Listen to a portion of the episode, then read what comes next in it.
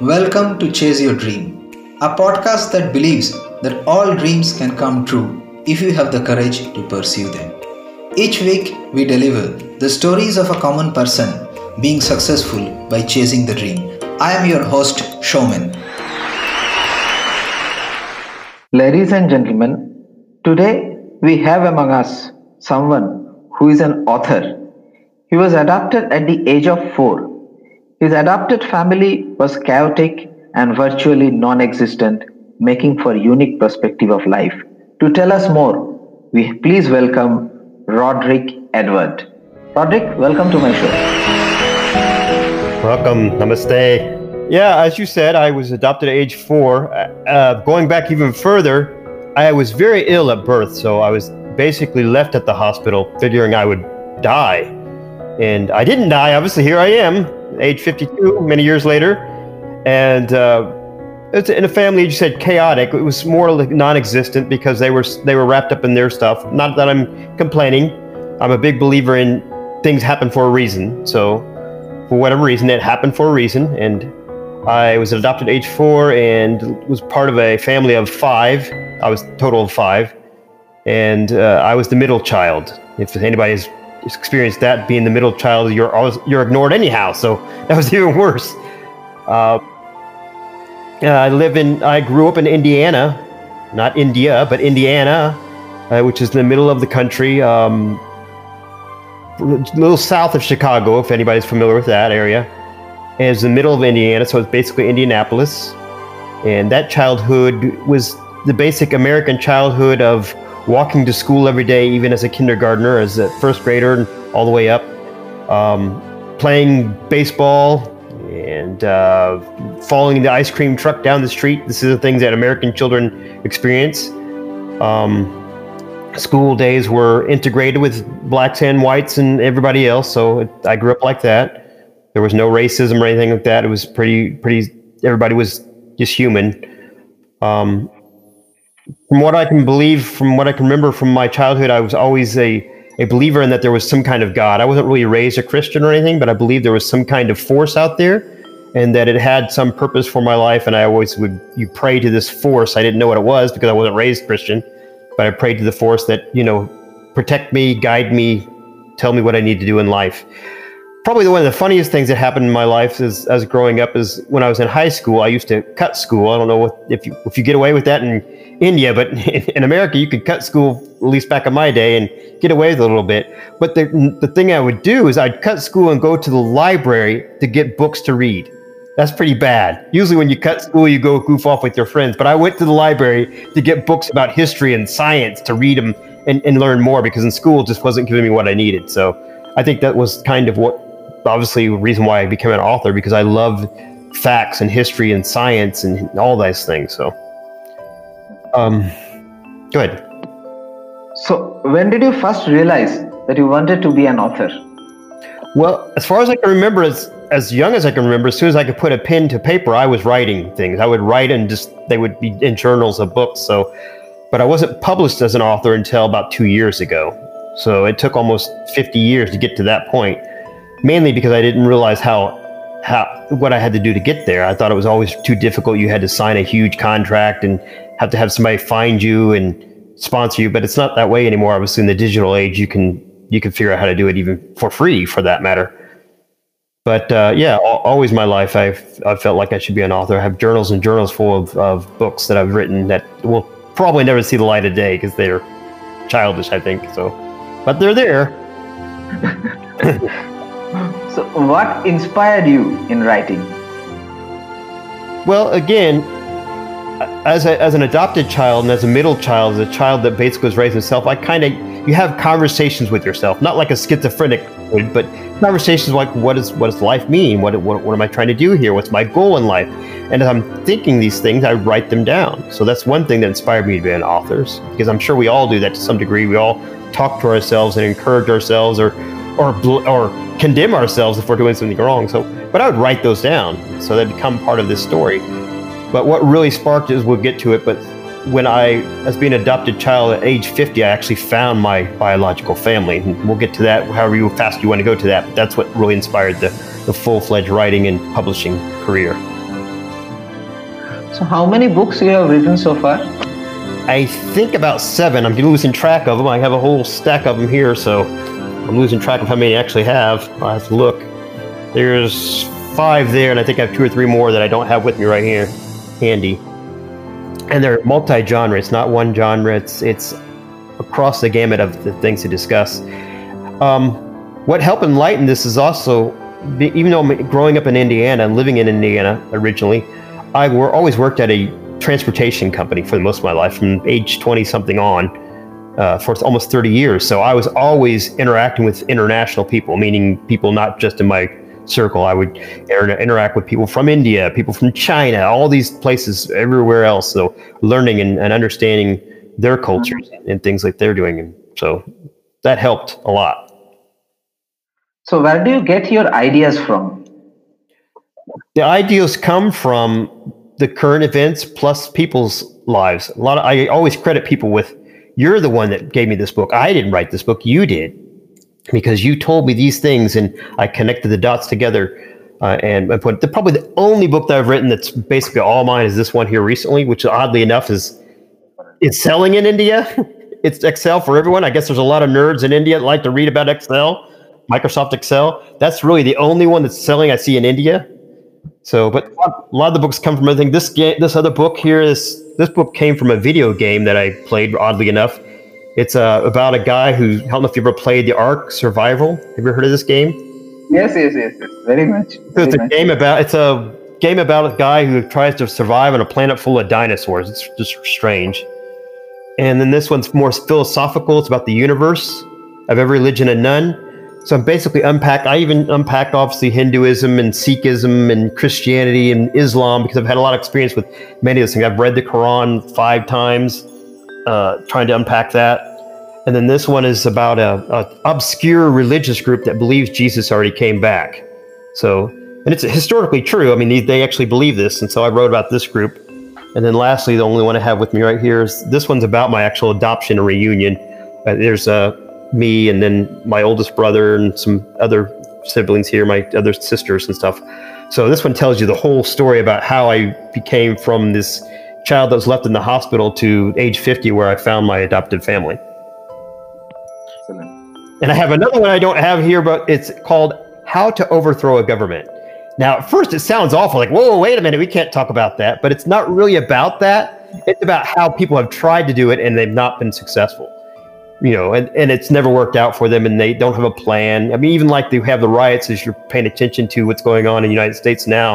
A lot of these people are rioting, but they have no plan. Okay, let's say we just stop the government completely. What is your plan to take over? Do you have a plan? How's it going to work? They don't have a plan. It's just chaos. We don't want that either. So. Mhm. That's what that book's about how to overthrow our government. Excellent. Uh, What is the most unethical practice in the publishing industry? The unethical practice is where if you go to like a pub- publishing house, like they used to do, they would get you to spend $10,000 or more, somewhere around there, $5,000. And they would send you a big box full of your books. They definitely publish them, but then it's your job to figure out who's going to buy them for the most part. They'll do a little bit of advertising for you, but not a lot. So you have this big box of books that you're giving, trying to give away to your family and friends. Family and friends don't want to read your books most of the time. They'll they'll buy them, but they won't normally read them. just so you know. They'll say they will. They just keep them. Oh, oh, I bought your book. Okay, did you think? Oh, I haven't got around to reading it yet. Strangers that read your books. They already know. They already know too much about you. They don't want to know more about you. What are the common traps for the aspiring writers? Well, the common traps are there's two different ways, obviously, uh, or maybe more, at least two. We'll, we'll talk about the traditional way where you find an agent in a publishing house that decides to, hey, we'll take your book on, uh, pay us X amount of money, or maybe they don't pay, maybe you don't pay them any money, but the problem is, is that they're not going to take you on unless you're established. So the other part is the independent author where you can go to Amazon or some of these other groups. And the problem with there is there's still some people that will say, hey, I'll help you. And Amazon's completely free for them for the most part. I could take this book so long as I put it in good format. I put it in a good format and do my own editing and make sure there's no grammar problems or spelling problems. And I can and, and do the do the cover, which I did all this stuff by myself, and it's completely free to me. So I'm making the pure profit from the sharing the profit with Amazon. So the other unethical part is where people might say, "Hey, I can do that for you," and they'll charge you a lot of money for something you could have done for yourself for free if you'd just taken a little bit of uh, time to research it. So that's the difficult trap there. So, what is your writing kryptonite? My writing kryptonite, what keeps me from writing? Yeah. Daily distractions. I mean, I was I like some distractions because a lot of my writing comes from when I'm working out. Like I live on a uh, almost a two acre plot of land right next to a 450,000 uh, square acre forest here in Florida. That's where I live now. So I'm in the middle of nowhere, and so when I'm out here feeding the chickens or tending the yard or doing things like that, I'm able to start thinking about what I'm doing. But if typical life comes into play where I have to go get groceries or or somebody needs help, I might forget about what I need to write. So the kryptonite is making sure you don't get too distracted from what you're doing. I'm also not typical. Some writers will say, I'm going to sit down, I'm going to spend three hours writing. To me, I at least for me, I can't do that because then it doesn't come from the heart. It comes from forcing myself to sit down and write. I have to say, oh, I just thought of this great plot or this interesting part that I need to tell people, and, and I'll then I'll sit down and write. But if I have to sit down and force myself to write, it's going to be more mechanic and not mechanical and not so much from the heart and soul. Do you try to be original, or de- or you deliver to the readers what they want?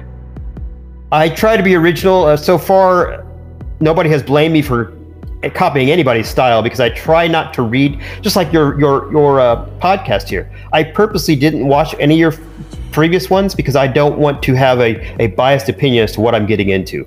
I want to come into it and let it speak for itself. And so when I write, people say, well, writers read a lot. I, I really don't read a lot anymore. I used to read a lot, but I don't do it anymore because I'm afraid that I'll start sounding like somebody else. And I want to sound like myself. So I don't read a lot, at least until I'm like, if I, this topic here, like this, this, like I said, this is preterism, a Christian topic. I won't read about it until after I'm done writing what I, you know, not, not in detail. It's somebody else's book. I won't read their book about it until I'm done with my book. So, do you think someone could be a writer if they don't feel the emotion strongly? It depends your topic you're going to write about. Like if you're going to write a technical book, maybe you can. Maybe because I was for a good portion of my life, I was a data analyst. This has to be the most boring job you can get. It's somebody who just looks at numbers all the time and data. And so it's really unemotional. And I don't really consider myself that emotional person, although a lot of people have said that a lot of my writing is very uh, dramatic. But I, I, don't see myself that way, but they say that. So, yeah, I, I, think you can do it. You don't have to be emotional. Sometimes emotional when it comes over the top, anyhow, it's, it's just delivered wrong. And to me, it's almost manipulative, especially in politics. Emotion in politics it tends to be manipulative. What other authors are your friends with, and how do they help you to become a better writer? Friends with authors. I, I can't name any by name because I am on many message boards with authors, and we do talk a lot about various things. We normally talk about some of the things you've asked me here about the traps and and and, and tropes. For example, if I a trope is always something like uh, I don't know what the, how they are in India, but in the United States, um, most kids grew up to believe that when they become adults, one of their major major fears are we're falling into quick, quicksand.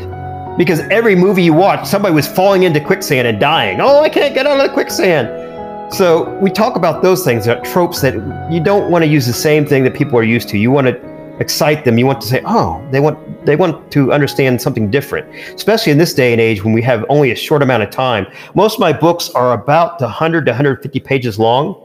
Most books from a long time ago would be 300 pages long. I don't know too many people who will read a 300 page book anymore. You just don't have the time for it. So I try to keep them down to a, a good good limit.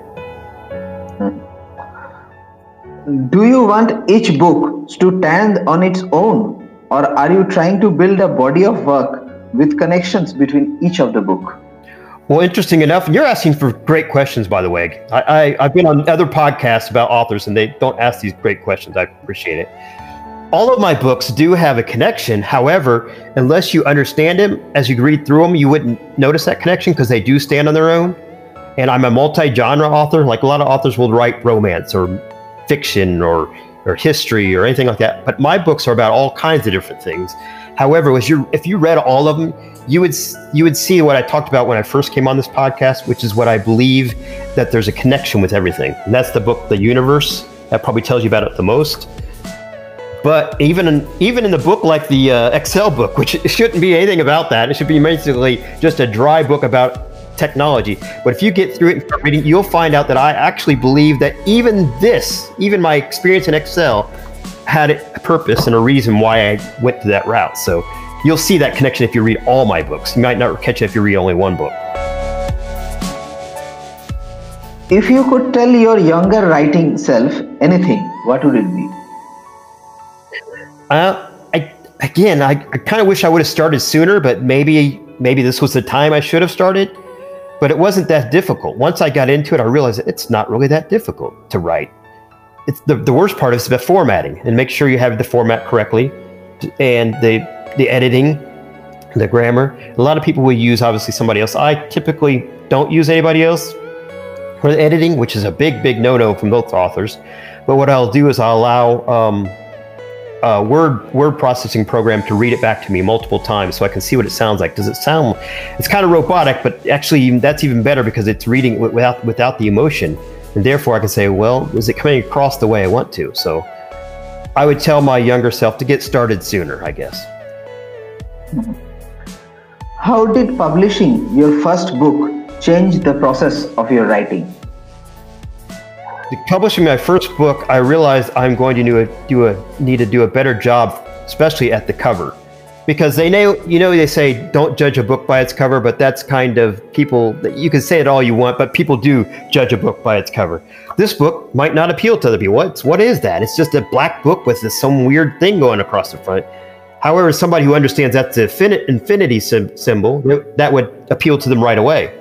This book here, for example, is it's just a bunch of bricks. What is this? People, okay, well, that's the the Wailing Wall in Jerusalem, and some people would understand that. So the people I'm appealing to would understand that. Some of my earlier uh, forays into covers were very boring and didn't relay what I wanted to. So that's that's what I would say about that. Mm-hmm. What was an early experience where you learned that language had power? I've always understood the language had power, I think. I can't recall when I didn't because, first of all, I love alliteration. It's not rhyming, it's alliterations where I would say several words that had to begin with the same, obviously, letter. Uh, and I understood that they almost sound musical. I'm not very good at music, but writing is also music math is music to some degree. Everything is, to me, everything is art to some degree. Whether I'm out there planting plants in the garden or writing articles in my in, on my website or in a book or if I'm painting, all this stuff is art to me. Even like I said, even mathematics is a form of art if it's put together correctly.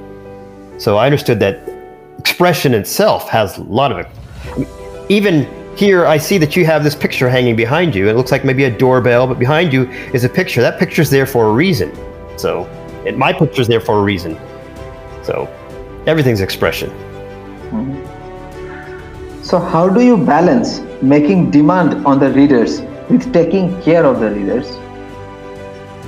Well, the readers so far haven't demanded so much from me, so that hasn't. Um, since I'm a fairly new author, I think most most of the readers that I that I've interacted with, I, for example, I have one reader who listens to my audiobooks because she's blind and she is constantly saying, "You need to put out more. I, I need more of your books. I need more." But at the same time, I just don't want to put out junk. I want to put out stuff that means something. So I'm telling her, "You need to wait a little bit because I I need to let it come to me. If it doesn't come to me, then it won't be genuine. So I have to balance that with her. I've, I've tried to push her towards other things and tell her to wait a little bit on that. So. And if the topic doesn't come, like right now, I'm writing a book about a World War II cargo pilot who was stationed in Moran, India. India, Moranhat, I think it's called. Familiar with that region? Mm-hmm. Right, right. So, and I, I keep trying to get information from about Moranhat back in 1942, but so far, not too many people have given me what it was like in 1942. And so I still got to do a lot of research. And this is a true story because I have a lot of pictures from this guy, his story. But I want to know what, what it was like and what experience he felt like when he first stepped off that plane or drove that bus, however he got to Moranhat in India, what it was like for him. So, mm-hmm.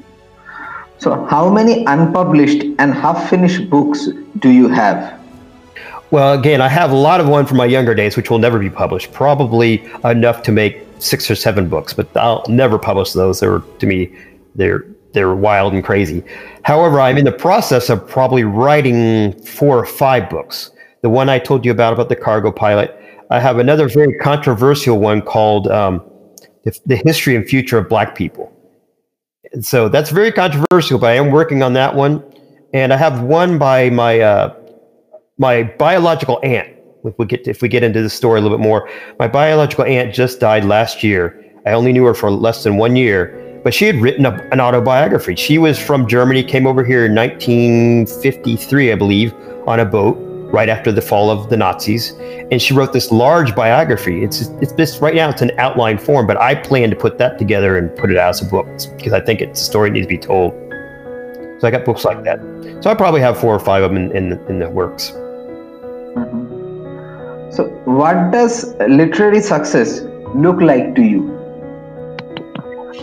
Literary success, just like all art, does not look like I made a lot of money because that's never going to be the case. Most artists that you know, you know, Rembrandts and and all those guys, they didn't make the money until they were dead and gone. So I don't know if that's ever going to happen with me. Maybe my books will just get lost in the shuffle and they'll be gone forever. But I do try to write them in a timeless way where hopefully they'll be useful and and interesting to people a hundred years from now. They're written in such a way that so literary success to me means that I have felt like I have told the story honestly, and somebody, even if it's just one person, has gotten something out of it. I, I hope that more and more people get to read, and I think once they open my books, they'll say, "This guy's a different kind of author. He's not the kind of author." I, there's, for example, I I find now I used to I used to love to read, but I find reading boring to some degree. I lose interest. I'm writing for the person who loses interest in the book that they're reading because it's always structured in certain ways. They, you can tell it's structured by this book, by that book, because industry, it's industry example. Mine's not industry. I'm I write to the author, like or to the reader. The book I'm writing right now about the guy in the cargo pilot, I could not figure out why his rank his rank went from uh, first lieutenant to second lieutenant. It makes no sense because everywhere I look, he should have went from second lieutenant to first lieutenant.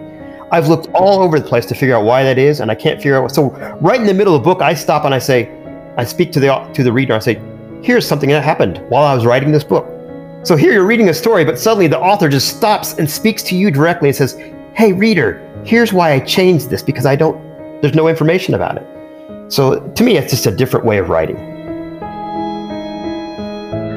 What is the best way to market your book? Well, depends who you listen to. The best way to market the book from the industry standard would be to contact a marketing campaign and they would, you know, put out a bunch of flyers and buy uh, time on Google, Google ads and all these things. I don't know if that's the best way. And it may be the best way. Right now, I've had limited success. I've not been able to use this money from the book sales to su- sustain myself, but it is making some.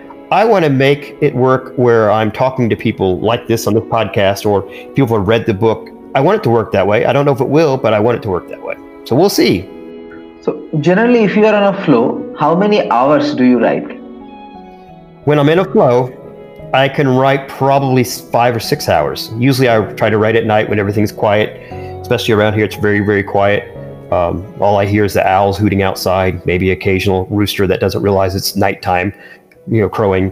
But otherwise, I'm able to write for five or six hours. And then when I get to the point where I'm saying, well, I'm starting to feel like I'm making stuff up or I'm pushing it to a point where I just don't know, I will stop because it's not fair to the reader. I want it to be genuine all the way through. Like what you hear so far? Make sure you never miss a show by clicking the subscribe button now this podcast is made possible by listeners like you. Thank you for your support. Now back to the show. If you didn't write, what would you do? Well, I've always, oddly enough, the questions backwards to most of the time because people say, well, what would you be when you grew up? If you could be anything you want to be, well, I am finally what I want to be. I want to be a writer. I want to, to, to tell stories and tell, introduce lives to people and stuff like that. I want to do that. And I am doing that the problem going to be is I probably only have enough for another year saved up money.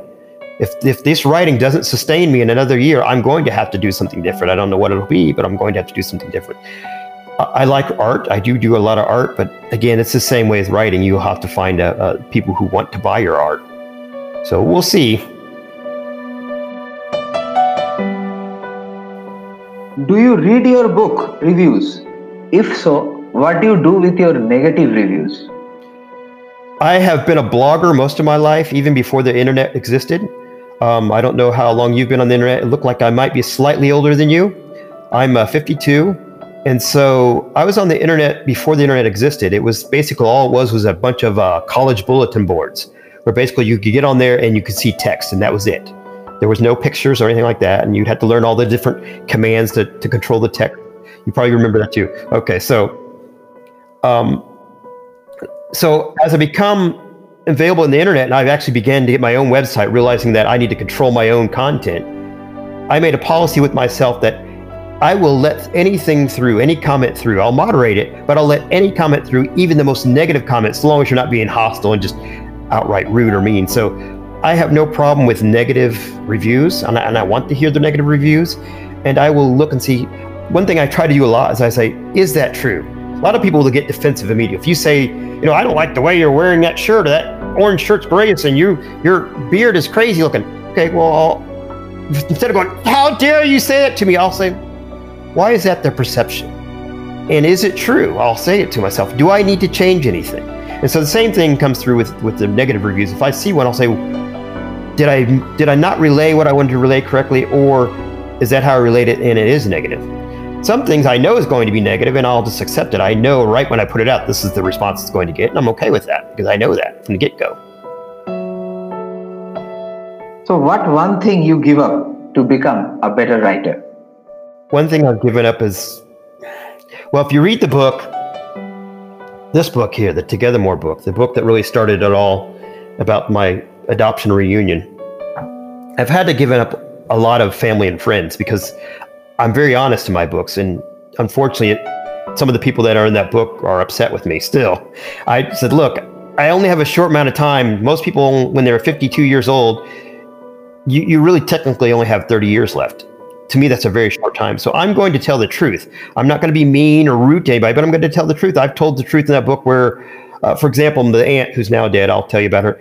She, in that book, I write about her, and she had a child who she brought back. Uh, I think it was malaria. Maybe it wasn't malaria, but uh, some major disease that she had caught from a friend.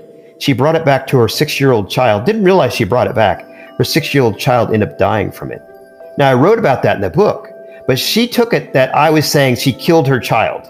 I'm certainly not saying that. Matter of fact, I was saying how horrible that must be to a parent that you know that you brought this disease back on your child and your child died. But she felt like I should not have even told that story. But to me, that story is part of my story too, because that's who you are.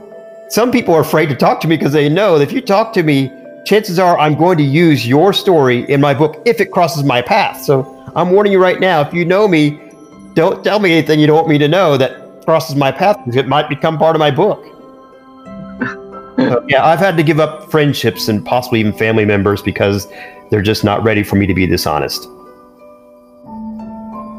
So, what are your favorite literary genres? My genres? I actually like, there's a guy named As- Isaac Asimov. I don't know if you're familiar with him. He writes about science and religion at the same time. And I like those interactions because people act like uh, religion is off limits, we, especially in politics. We can't ask somebody what the religion is. Well, no, because you're. Let's forget moment that it's a religion. For just think about it, it's an ideology. You know, whether it's true or not, we don't care. Whether Hinduism or Christianity or Islam, it's still an ideology. It's somebody who advocated something that they think is true. And so, to me, I think it's interesting when we look at ideologies and we ask, is its result negative or positive? I don't like to talk about good or bad you know, because or evil or good. I like to talk about negative or positive. If I believed a certain ideology, no matter what it was, is it going to have an overall positive result for me and everybody else that's in it? So I do like authors like Isaac Asimov that tries to mesh and understand the, both the interaction between science and religion. What is your favorite childhood book? My favorite childhood book, actually, probably author is. Um, oh, really? Can I not suddenly think of it? Oh, The Cat in the Hat, that is Dr. Seuss. There we go. It wasn't The Cat in the Hat, it was The Places You'll Go, The Places You'll Go, and those things like because he uses a lot of alliteration in his stories, not just rhymes, but alliteration. And I don't know, I, I've never studied uh, Indian Indian poetry or anything like that, so I don't know how its meter and all those things go. But when you look at translations of various other uh, uh, languages into like English, it obviously loses something. English is basically just, you know, we're going to rhyme the last word at the end of the last sentence. And I try to get away from that because it's so typical and so easy to find. Uh, so, anyhow, I like Dr. Seuss because he used a lot of alliteration. What is the most difficult part of your artistic process? Formatting and spell checking and uh, grammar checking, editing in general. Because you have to, sometimes obviously you're not going to see your own mistakes. That's the reason why people will say, well, Rod, why are you doing that then? Why don't you get a, an editor? Well, one reason I don't get an editor is because editors will often tell you, you, you can't write it that way. It has to be this way because the industry says it has to be this way. I get that, but I, I'm not playing that game right now. I want to write as I write. And maybe some people say, Rod, you really do need an editor because your work is junky. We don't like it. Maybe they will say that. I don't know. But so far, most people have not said that. They said they like the way I write because, again, I'll stop right in the middle of the, the whatever I'm writing about and I'll speak to the reader. So the most process is the formatting. Does your family support your career as a writer? Parts of them do. As I said earlier, some of them do not, but there's a lot of them that do support it I'm not certain how many have actually read an entire book that I've written. Um, some of them have, and probably maybe we're the day and the age where audiobooks might be easier for somebody to, to listen to. But again, a lot of my books are either about topics that are really obscure, like the one I said about preterism. That one's about an obscure religious group that believes Jesus came back in the, the, the year AD 70. But then some of my books are about uh, things that my family should be interested in, but they don't want to read because they're afraid to read them. Am I in that book? I don't want to know if I'm in that book. I'd rather not know I'm in that book. I actually had had a meeting with two of my brothers off this book. The, the again, this is my biological family. There's me. There's my uh, oldest sister. There's my younger sister, my oldest brother, and my middle brother. Now, these two guys here and the sister, I was at a restaurant with them, and I said, "Hey, I'm going to write a book." They don't. They obviously don't know too much about me because we just met, more or less. I'm going to write a book about our life. They laughed, ha ha ha ha. I said, "Is it okay if I write a book? You guys all right with it?" I mean, if they weren't, I'm still going to write it. But I wanted to ask them anyhow. And they said they laughed and joked and said, "Oh yeah, yeah. So as long as we get some of the profit, which I, you know, obviously I haven't made much profit, but once I wrote the book, they weren't that happy with it. Like, well, you didn't ask me. I said, yes, I most certainly did ask you if I could write this book. Well, you didn't ask me if I could. You could say that and that and that. I said, I haven't said anything that you that, that it's really thing that's going to reveal too much about you. Matter of fact, I never used your last name in any of the books, so I always kept its first names.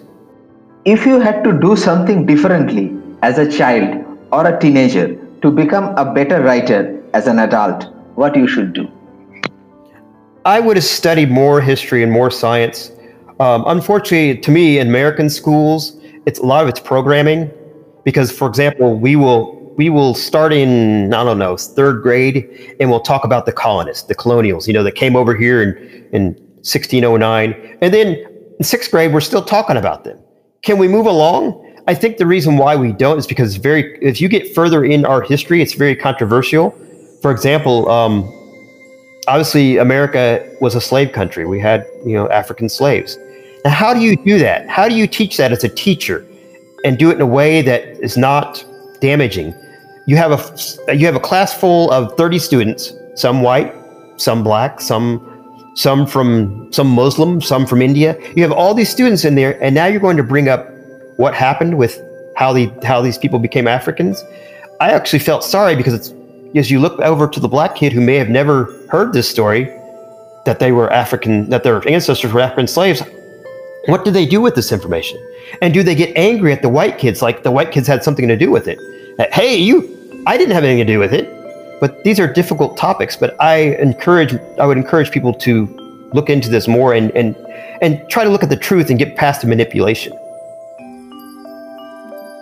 I mean, your own your, your own history with India, obviously the uh, colonization of of, yes. of, of England, you know, for so long. I, I've been reading more and more about that. So, was it a good thing? Was it a bad thing? There was positive stuff and negative stuff. For example, I was reading, I'm, I'm writing the part where we built the Ledo Road. Have you familiar with this? The Yes. Ledo Road? It's, I know it's Yeah. no longer in use, but the Ledo Road was a road between India that went all the way to China. Right. But you didn't have a road like that until, unfortunately, that war came and the Allies came there and they chopped down a lot of the forest and, and, and jungle and built this road. Now, I don't know what's there now. From what I understand, it's been engulfed back by the jungle, but it probably changed life in India for a while because it was it connected you to parts of other cultures that you wouldn't have had interaction with. But the negative part was you were dominated by colonists. So you have to take good with bad, I think. Balancing between the two. Right. So, do you uh, believe in writer's block? Oh yeah, writer's block definitely happens. Um, usually because, to me, at least for me, it happens because there's some kind of other distraction, or there's just there's just something there. I can't explain it, but there's something there that, again, for me, if it's not genuine, I'm not going to sit down and write. I'm not going to say, okay, I'm going to sit down for five hours and write. I have to say, wow, I have this great idea or this thought in my head. I want to just put down in, in writing. Writer's block probably happens more to people who want, actually want to sit down and, and, and write because that to me that's not as genuine. And a lot of times those people have built off of, and it's good, nothing wrong with it, but they've built off of things they've read by other people. They've been influenced by other people, and they they're able to put their stories together probably better than I can because they're they're like I said they're borrowing stories from other people and the other genres. And oh this sounds like this guy. It's like musicians are the same. You know you have musicians like oh, that sounds like the beatles or that sounds like this guy. You know it does because they've borrowed those the tune or whatever from that other that other musician. Who and how is continuously inspiring you? Um, my adoptive sister, or actually my biological sister. So, again, when I was adopted, I didn't know anybody. I didn't have any any real. I had no idea what my my heritage was or anything. Matter of fact, I actually thought my heritage might be African because look at these big fat lips. So when I took a DNA test, I found out these big fat lips come from my Viking heritage. Viking people tend to have very fat lips like this, from Norway and and uh, Germany and Scandinavia. They have big fat lips. And so the only person on this book here that is actually 100% biologically related to me is this sister right here. We have the same father and mother. And her just, it's weird because she has some of the same thoughts and stuff I do, even though we were completely raised apart. She was also given up for adoption at shortly after birth. Even though we were apart for 50 years, we almost can finish each other's sentences. So she inspires me because sometimes when I feel like, oh, this, the things I've done to get here, this point, to be an author, are too much for me. I can't handle it. I don't know what I'm going to do. She helps me along and, and inspires me and, and gives me encouragement to continue, continue on. So, So, given a chance to make this world a better place to live, what steps will you take?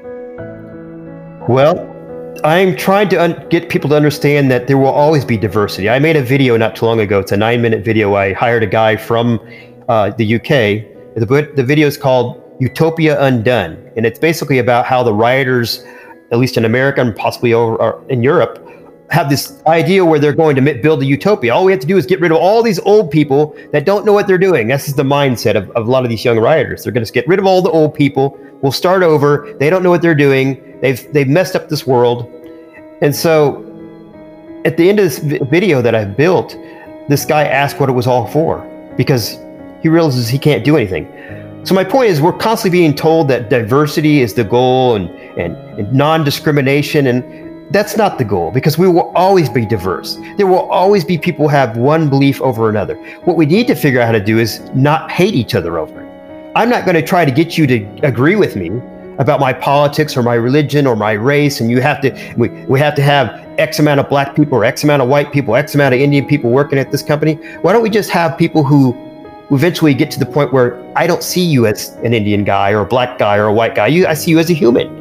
If we can get to there and stop talking about all this then i'll feel like i have accomplished something at least in my messaging to the world. Mm-hmm. Has there been a moment where you thought to yourself, I can't take it anymore, I'm going to get a real job? if so, how do you overcome that? Okay, well that's already that's already in the works here. I told you earlier on I have so much money. I have a, a year's worth of money left. That's about it. If I can't figure out how to make writing sustain me. And I don't want a lot of money. I'm not, oh, I need to be a millionaire. I, I live in a really comfortable, I could probably survive on $15,000 a year. Food, shelter, everything I have, I could probably survive on $15,000. That's really not that much. I could probably get a part time job and do that. However, that will distract me from the writing. If I could get my writing to keep me for $15,000 a year, I could continue writing. So, yeah, I've told myself that ultimately here, Rod, you only have a year left before you have to do something different. So, let's hope karma, the universe, whatever is in control here, tells me what I need to do before that time happens. Otherwise, I'll I might have to stop being a writer. So better hurry up and get these books before I stop. what one thing you wish you had known before you began your career? One wish I would known before I began my career. Well, again, I think I still need to get better at writing in a way that doesn't upset the people that I care about the most. I mean, I don't write to upset them. I actually, like again, when I wrote about the ant, I was saying, what a great and momentous thing and, and a great soul that can overcome that. I don't think I could have. If I've been a parent that thought brought back a disease and my child died from that, I don't think I could have went on. And so I was lauding her, I was applauding her, but yet she took it as if I was being mean. So I need to do a better job at somehow conveying that I'm not out to be vicious to anyone. I, I want people, human beings in general, not just my family member, to realize that I'm in your corner. I want to see you succeed. As long as you're not trying to destroy me, I want to see you succeed, whoever you are. So. So, what is your biggest failure, and what did you learn from that? My biggest failure is, again, not trying to figure out how the dramatic change was going to happen when I actually found my biological family. It really caused a lot of destruction because I don't know how far we're going to get into this, but as an adoptee, you kind of begin life with amnesia. You don't know who you are, so you kind of make up a story. Yes, you have you might have an adopted family that you buy yourself into, but you're no matter how much they love you and care for you, you're not really them. You are somebody else. And I know there's a lot of I went to a conference not too long ago. There's a lot of adoptees that come out of India even. So that must be even worse being a, a, a an adoptee that comes to America and you're from another country. That has to be even way worse. So I think the failure is not trying to figure out who I am and where I fit in before the destruction came in. Because I, again, once I figure out who I was, my background, everything else, it caused a lot of destruction in the amnesia because I woke up from the amnesia. And people thought, well, you don't love me anymore. You don't care about me anymore. We spent all these years together and now you just want to do something different. I can't help that I woke up from my slumber of who I was and who I created and now I'm this person. I don't, I don't, hopefully you don't hate me. I'm telling the other person, but this is who I am now. Can you still love me for this? And so I was hoping maybe I could figure out how to, if I could do do it again, I would do it slower so they could help bring more people along and they wouldn't feel so betrayed. Mm-hmm. What advice would you like to give to someone who want to pursue a career similar to that of yours? Well, the first thing you need to do is start writing. If it's just in a journal, if it's handwriting in a book, I have a lot of those. Write that down or get the get the program out and start typing. And don't worry about well, you know, I got to make sure my formatting's right. Just write. Like even my my biological sister, she has a story to tell that's just as amazing as mine. I think of her adoptive life and how what she went through, and she's beginning to write and it's right now it's just a jumble of words the, the formatting might be wrong. You might repeat the same word over and over again so it's not very readable. But at least it's now down in a in a book form where basically you just need to clean it up a little bit. So i'd say just start writing. What are the best resources that helped you along the way? Well my my my experiences might be a little bit different. Like i said i came from a world of text-based writing. I came from a world where we were on those message boards where it was important to figure out how to convey things in text. Uh, but I guess the best resources would be right now for a lot of people, and I, I'm suspecting, I guess, talk about my own self as well, but YouTube.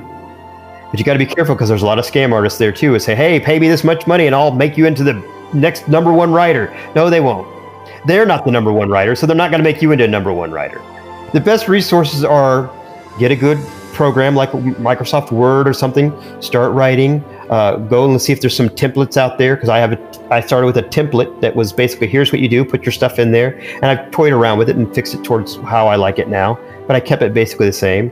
Figure out how to upload and download stuff and and edit stuff. Just go on to Amazon or go on to some of these other uh, free writing programs and try to upload your stuff. The first thing, I guess, the first thing is realize your first book is not your this is my masterpiece, my one and only book. No, this is your throwaway book.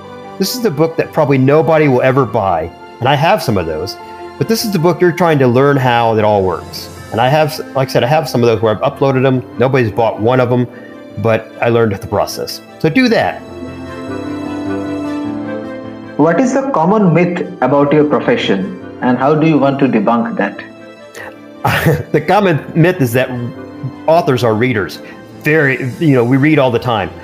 I don't know about other authors, but I don't read all the time because I'm writing all the time. If I was reading all the time, I wouldn't have time to write. So that's the biggest myth. Um, the, the next myth is probably that we all are living in a one room cabin with a cat, you know, something like that. I don't own a cat. I have a couple dogs.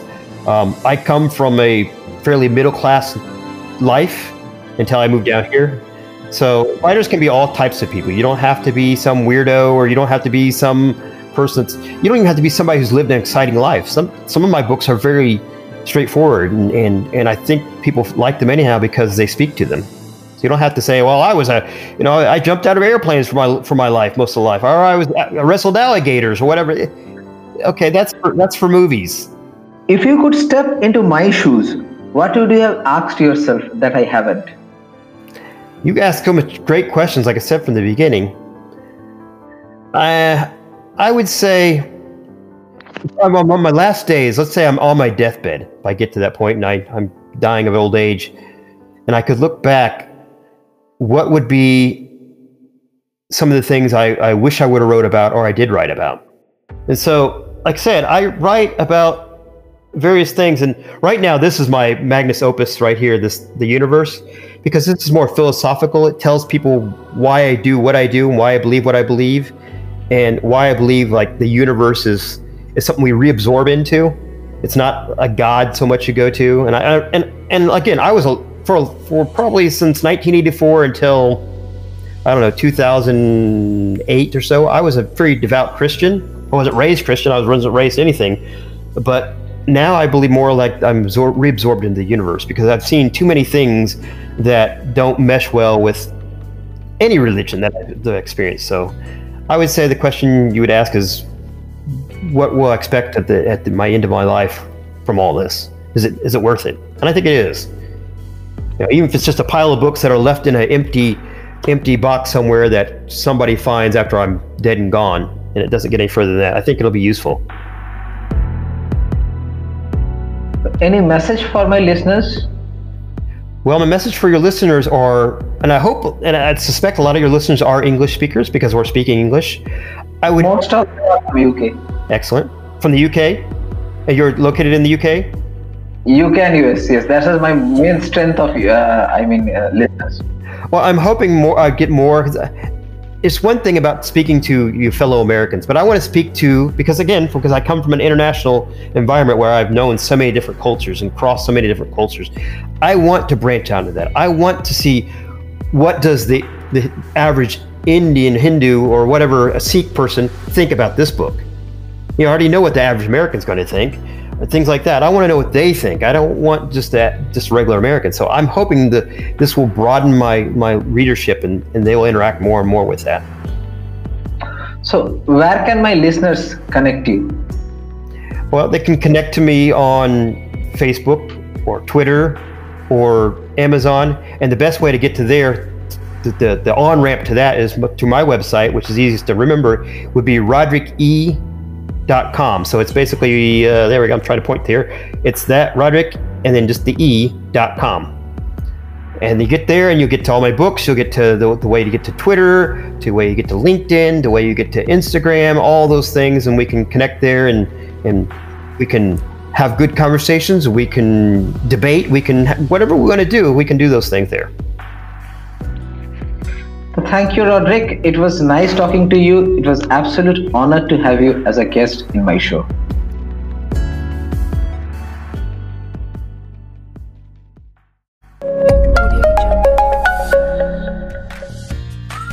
Thank you for joining us this week.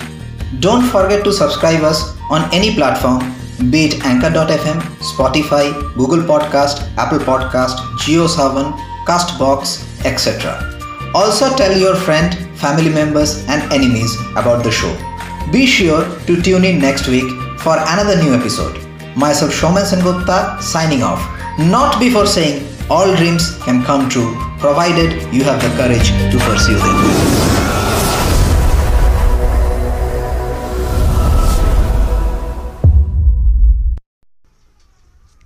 Wow, that's nice. I love your episode. Uh, talks about dreams and ambition. Then you must actually pursue your dreams. While pursuing your dreams, you actually have to create memories in the hearts of those loved ones and those whosoever you meet. So, so that your track record can be left behind if you're no more alive. So keep pursuing your dream. Don't keep dreaming and don't and you don't take actions about what you're dreaming. You dream and take actions and travel around the world. It's your choice. It's a nice one. I love it. Lovely episode. Everything is so much magical, still rooted to reality. I really love uh, this episode of yours. Amazing episode as usual and lovely hosting. Your guest is very beautiful. She is so sweet with such noble and kind heart. I must say, amazing. I enjoyed completely.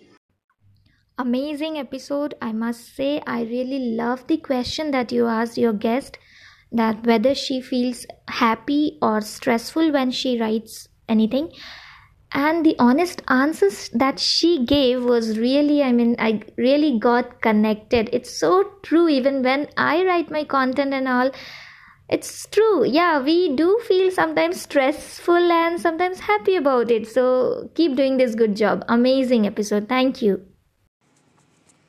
Hi, my name is EKG. I just finished listening to Chase Your Dreams podcast which is a podcast about positivity, storytelling, about people's overcoming many obstacles in their life.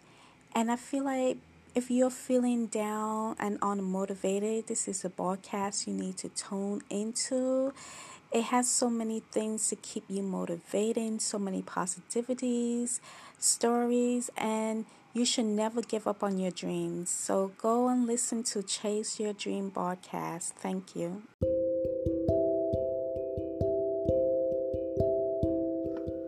I would like to thank my listeners for listening to my podcast. And I'm also recommending the listeners to listen to the podcast of my fellow podcaster Nafisa Nazneen. The name of our podcast is Basics to Bloom. This podcast will enlighten you to look at things in a different way and will guide you to transform yourself to the better version for Basics to Bloom. Her podcast is available in all major platforms, be it Apple, Spotify, Google, and obviously Anchor.fm. Do remember to check her out. The name of her podcast is Basics to Bloom. Thank you.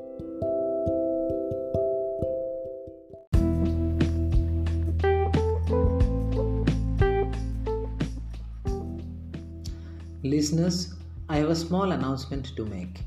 It's about Bless. Bless is a non profit seeking organization. Bless is designed for humanity. It is where needs are shared and needs are met. I have just become the proud member of Bless.